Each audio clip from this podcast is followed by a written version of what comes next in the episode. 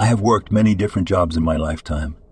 Starting as a janitor, I worked on a farm for about two years. At one point later, as a PA teacher in a high school, I was even an officer before eventually moving to New Jersey and eventually getting a job as a park ranger in the Pine Barrens. I'd moved to New Jersey to be closer to my family. The job didn't seem to be hard.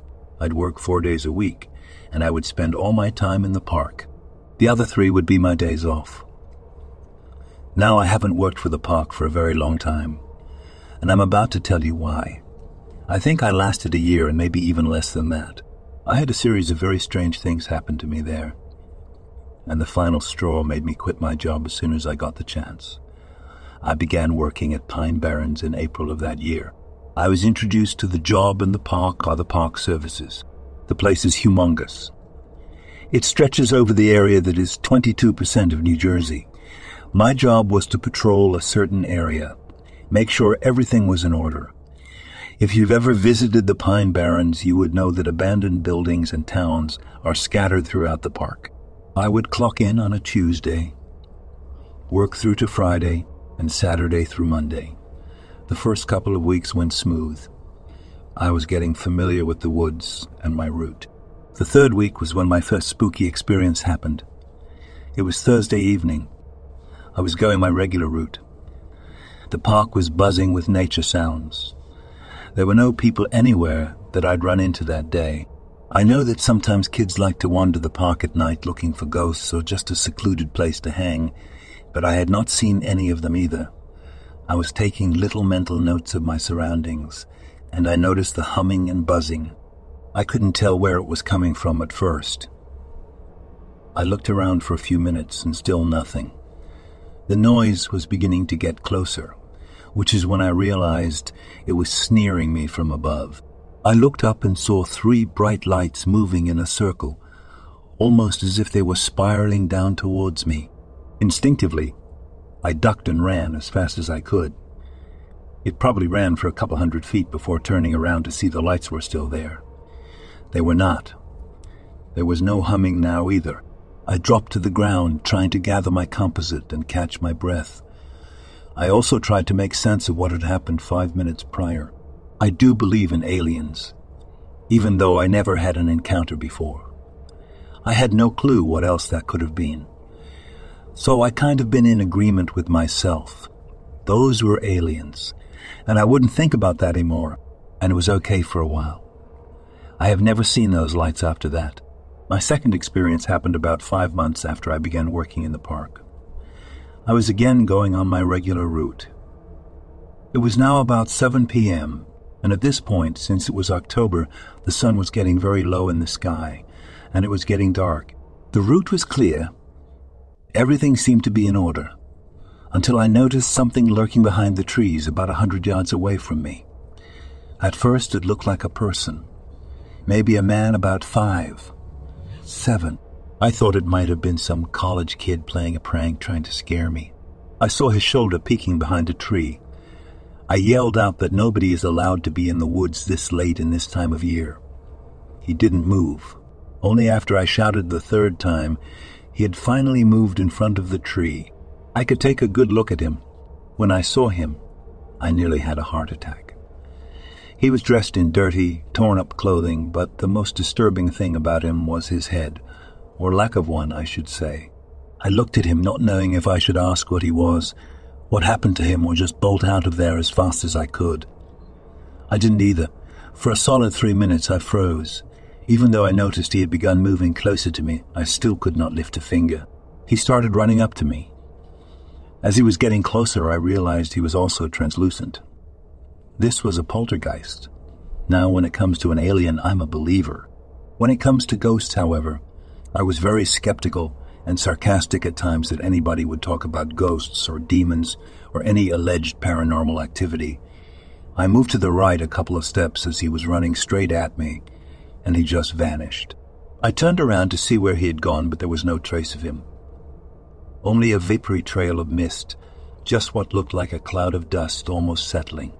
After that second incident, I decided that all my love for nature and the outdoors, and as much as I loved being a ranger, staying here was not worth it. This hot mess of a place was not worth me going literally insane for. Trying to keep working there, I called in the next day and explained the situation. They told me that something like this had already happened for their previous rangers. They tried to convince me to stay on the job for longer and doubled my pay, but I refused. I would not risk losing my own mind. Back in 2003, I was part of a seasoned hunting troop of 21 people. We were out in the wilderness looking for elk. Our journey led us to a cave near a national park, an unexpected finding on our hunting expedition. As we ventured into the cave, something peculiar started happening. Our flashlights flickered erratically, and the GPS devices we carried for navigation began to malfunction. The cave was more than just an empty hole in the mountainside. We discovered a hidden tunnel a small, obscured passageway that led to an expansive cavern. The moment we entered the cavern, a chilling sensation washed over us. The air felt heavy, charged with an oppressive presence that caused an inexplicable surge of fear in even the bravest amongst us. Our instinct screamed at us to leave, but the explorer in us kept us rooted. Then we saw it, a figure tall and pale, a grotesque distortion of the human form, standing at the edge of our light's reach. Its eyes glowed a sinister red, piercing the darkness, locking onto us. Panic seized us, a raw, primal terror that overrode all sense of reason. We turned tail and fled, driven by the overwhelming need to escape. In the years that followed, my fellow hunters, one by one, fell ill. They all succumbed to different forms of cancer, as if whatever we had encountered in that cave had marked us, cursed us. I am the sole survivor, carrying the memory of that terrifying encounter. The records of our hunting expedition were lost, probably destroyed, leaving no trace of our encounter with the unknown but I know what we saw, what we experienced. It was real as real as the deaths of my fellow hunters, as real as the deaths of my fellow hunters, as real as the fear that still haunts me. A few years back, my two friends and I embarked on a casual hike to a well known spot in our area. It was a stunning 150 foot waterfall, a rewarding sight after an uphill trek of about 45 minutes. This particular day, instead of heading directly to the waterfall, we decided to go bouldering around its base. The area was brimming with intriguing rock formations and tranquil pools formed by the waterfall's runoff. This bouldering trail was off the beaten path, not something many hikers ventured onto from the main trail. As we navigated the rocky landscape, we came across a chilling sight a young woman, just 22 years old, lying face down in the mud. Both her legs were grotesquely broken, bone piercing through skin in what were clearly compound fractures. She had no cell phone, no water, no food, and no means to keep warm. Immediately, we dialed 911 and shared our limited supplies with her while we waited for help to arrive. It felt like ages before we heard the distant thrum of a helicopter. Soon, a rescue team swooped in, securing her for transport and flying her off to the nearest hospital. Later, we learned the harrowing details of her story. The previous night, she'd been hiking with a friend when they both plummeted from the waterfall. Her friend, attempting to seek help, unfortunately succumbed to his injuries less than 100 yards from where we discovered the young woman. No one knew of their accident, her injuries, or even their presence in that part of the trail. The thought of what she endured during those 20 agonizing hours alone in the wilderness still sends chills down my spine. It was nothing short of a miracle that she survived. Our decision to veer off the main trail that day. It turned out to be a life saving one.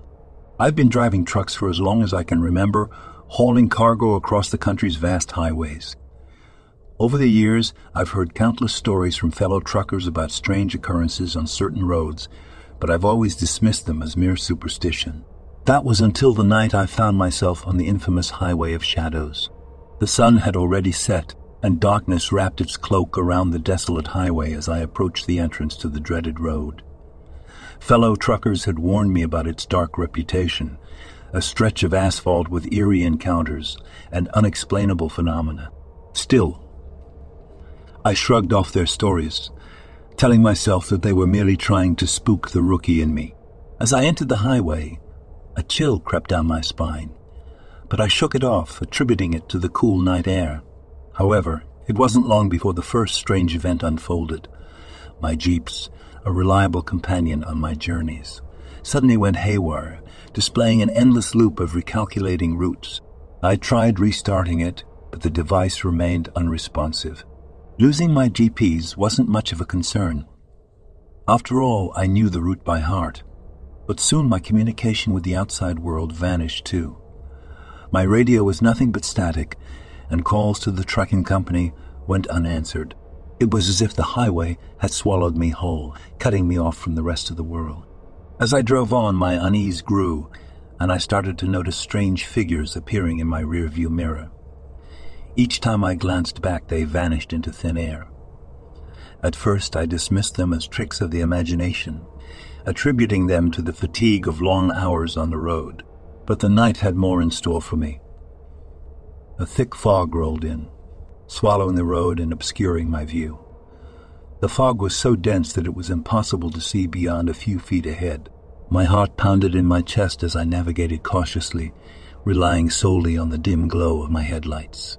In the fog, I saw glimpses of other truckers who had met unfortunate fates on the same road. Spectral apparitions of their weary faces and fading smiles haunted me. Their voices echoed in my mind, warning me to turn back while I still had a chance. My skepticism was replaced with terror as the malevolent force that haunted the highway of shadows became more apparent. The spirits of the fallen truckers, trapped in eternal unrest, appeared before me, their eyes filled with anguish and desperation. They pleaded with me to leave, to escape before it was too late. With each passing moment, I felt the malevolence closing in, a dark and powerful presence that seemed to envelop the very air around me. I knew I had to confront it, to find a way to break free from its grasp. The past of this road had secrets buried deep within its asphalt, and those secrets held the key to understanding the malevolent force that now threatened my life. Driven by fear and curiosity, I delved into the highway's dark history, researching old newspaper archives and talking to locals who knew the road's darkest tales. I learned of a tragic accident that occurred decades ago, claiming the lives of innocent truckers. Their souls, never finding peace, had become forever tied to this road, seeking vengeance on those who dared to venture into their domain. The connection between the malevolent entity and me slowly unveiled itself. I discovered that one of the fallen truckers shared my family name, revealing a chilling connection to my past that I had never known. As the truth unfolded, I realized that I was destined to confront this malevolent force, that my journey on the highway of shadows was no coincidence, but a haunting fate I could not escape. Armed with newfound knowledge and an unyielding determination, I prepared to face the malevolent entity head on. The fog thickened around me as I stood on the highway, waiting for its arrival. It approached like a swirling darkness, suffocating the night air with its malevolence. In that moment, I felt the weight of the spirit's sorrow and the pain of the tragic past that had befallen this cursed highway. But I also felt a glimmer of hope, the hope that I could somehow break the cycle and free these lost souls from their eternal torment. With a surge of courage, I confronted the malevolent force, challenging it with the strength of my will and the love I had for my own family. As the battle of spirits and emotions raged, I unearthed the truth of the past and offered solace to the souls who had been seeking closure for so long. In that pivotal moment, the highway seemed to tremble with the release of pent up energy, and the fog began to dissipate, unveiling a clear night sky. The spirits of the fallen truckers gradually faded away, leaving behind a sense of peace that had been absent on this road for far too long. As I stood there, feeling the weight lift from my shoulders. I knew that I had broken the malevolent entity's grip on the highway of shadows. The road had finally found its peace, and so had I. From that night on, I vowed never to dismiss the stories of the road again. The highway of shadows had taught me a lesson in humility and respect for the unknown. My journey as a trucker continued, but now I carried with me the knowledge that there are forces in this world beyond our understanding, and some roads hold secrets best left undisturbed. The story I'm about to tell doesn't involve the wilderness or any backcountry, yet it's one of the creepiest experiences I've ever had. It happened one bright morning when I was rudely awakened from sleep by peculiar sounds resonating from above my head. As I groggily transitioned from the realm of dreams to reality, the noises began to coalesce into a pattern that resembled the heavy thud of adult footsteps in the attic. The audible thuds were so distinct that I initially thought it was the landlord carrying out some maintenance work, or perhaps he'd hired someone to do it.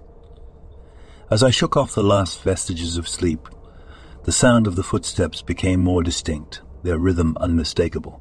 The only issue was the only entrance to the attic was through my room, and my bedroom door was locked. My heart pounded in my chest as I slowly became fully awake, and then I heard it again. The thud was directly above me now, as if the intruder had missed a step on a beam. I held my breath, bracing for a body to come crashing through the ceiling, but the crash never came. Instead, a complete and utter silence descended, leaving me in a state of unnerving anticipation. Feeling somewhat shaken, I decided to leave the room and inspect the house from the outside. This was a two story house situated in a well populated, respectable neighborhood. I examined the roof and the small vent windows, but everything seemed perfectly normal. The most baffling part was the fact that the only entrance to the attic was in my room. My mind raced to find a logical explanation. Could it have been tree branches falling and rolling off the roof?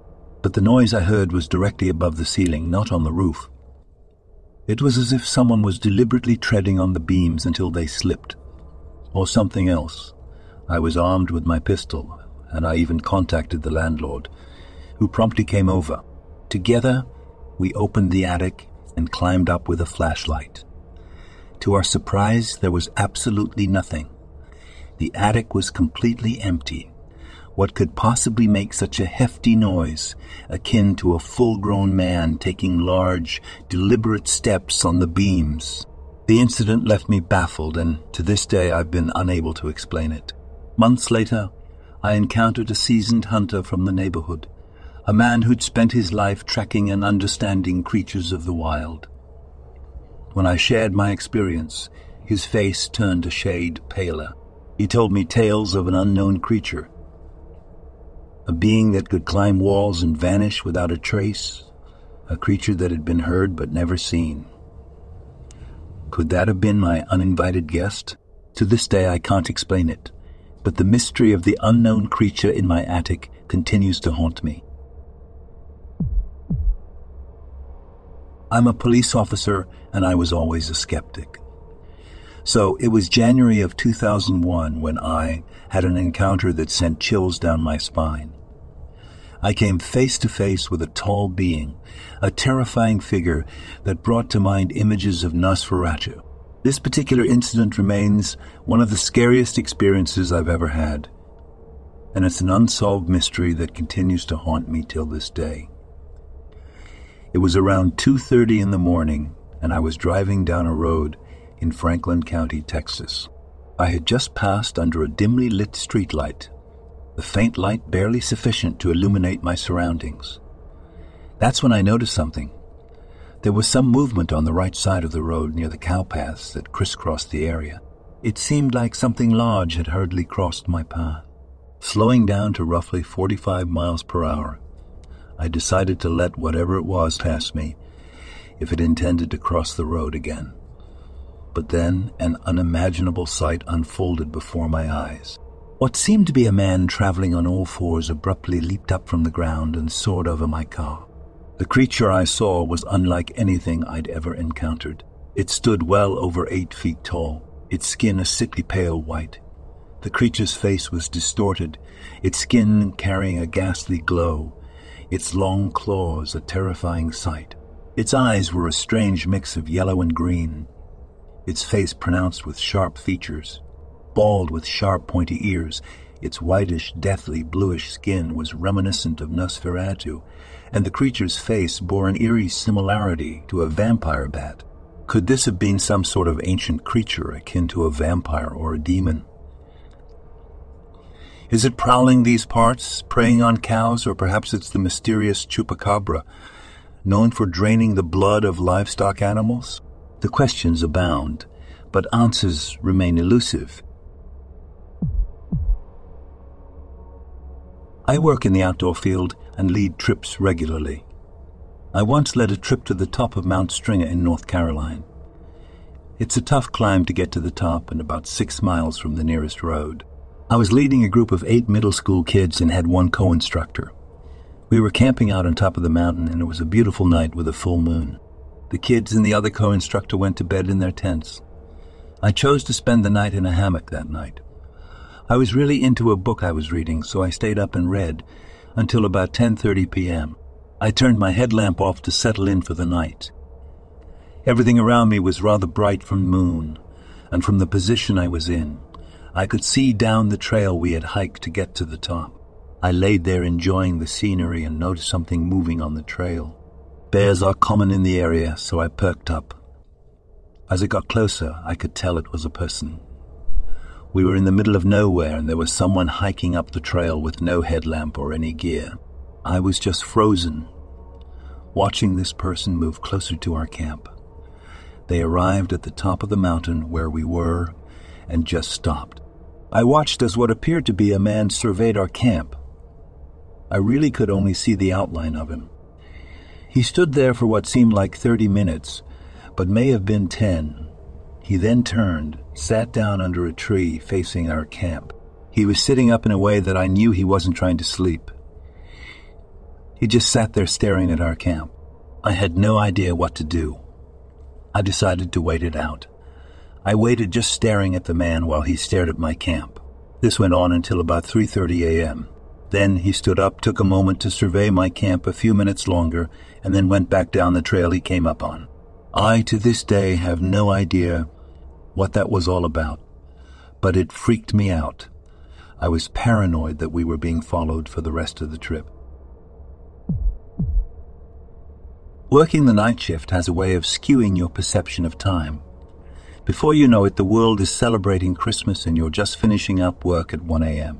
That's exactly where I found myself one Christmas morning about to embark on a six hour drive north to spend the holiday with my parents.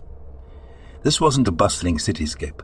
This was the rural South Island of New Zealand, a landscape punctuated by small towns and vast stretches of untouched nature. It was the kind of place where traffic was sparse on a regular day, let alone at 1 a.m. on Christmas morning. Throughout my drive, I passed only a handful of cars, fellow night owls making their own solitary journeys. About halfway through my trip, I reached a stretch of road that was truly isolated. The mountains seemed to reach out and touch the sea, with a narrow road carved into the cliffside. On one side, the towering cliffs rose into darkness. On the other, the roaring sea crashed against the rocky shore, its ebb and flow a steady soundtrack to my journey. It was on this remote road, some 20 kilometers from the nearest town, that my headlights illuminated an unusual sight a man walking in the middle of nowhere. The pitch, black night, the eerie sound of the waves, and the intermittent sea fog created an almost otherworldly backdrop to this lone figure. What made the scene even stranger was what he was carrying a cheap blow up doll slung over his shoulder. There were no houses in sight, and given the steep mountains and the proximity of the sea, it was clear there were no suitable places for a dwelling until I reached the next town. This man was truly in the middle of nowhere, and his presence was inexplicably unsettling. Friends have since asked me if I stopped to see if he needed help, suggesting he might have been left behind by someone. But in the face of that bizarre spectacle under the vast expanse of the starry sky, with the relentless sea as my only companion, there was no way I was stopping. I drove on, the image of the man and his blow up doll growing smaller in my rearview mirror. Even now, the memory lingers. A lone figure in the darkness, a curious anomaly against the rugged beauty of rural New Zealand. I still don't know who he was or why he was there. All I know is that six, our drive was the longest I've ever experienced, and I'll never forget that Christmas morning. I was living in one of the cabins with my husband and two younger children. We had finished dinner and they were in the living room. It was getting later, but was still pretty light out, as it had been sunny that day. I started to walk from the kitchen to the living room, and a movement caught my eye, straight ahead, through the bathroom window. I stood stock still in disbelief as a Sasquatch walked up the dirt road, heading south from our cabin, with huge, long strides. I could see his back only. I sensed it was a male, though I couldn't say why. He seemed to be aware of me watching him, but wasn't worried. He was about seven feet tall, with reddish brown hair about two feet long. He had very long arms and legs, and walked very confidently and controlled looking. He walked behind a large tree at the edge of the road and just disappeared. I kept waiting for him to show up on the other side of the tree, but he just seemed to vanish. I wasn't frightened, as he didn't seem malevolent or animalistic. Our dog was chained up outside the window, and she was barking and lunging at the end of her chain. Watching him, he didn't seem at all phased by the dog. I was so engrossed watching him that I didn't think to say anything out loud until he disappeared. Then I walked into the living room in a daze and told my husband I just saw Bigfoot walk up the road. I went out a few minutes later and looked at the road by the tree, but the ground was too dry and packed for any tracks to show.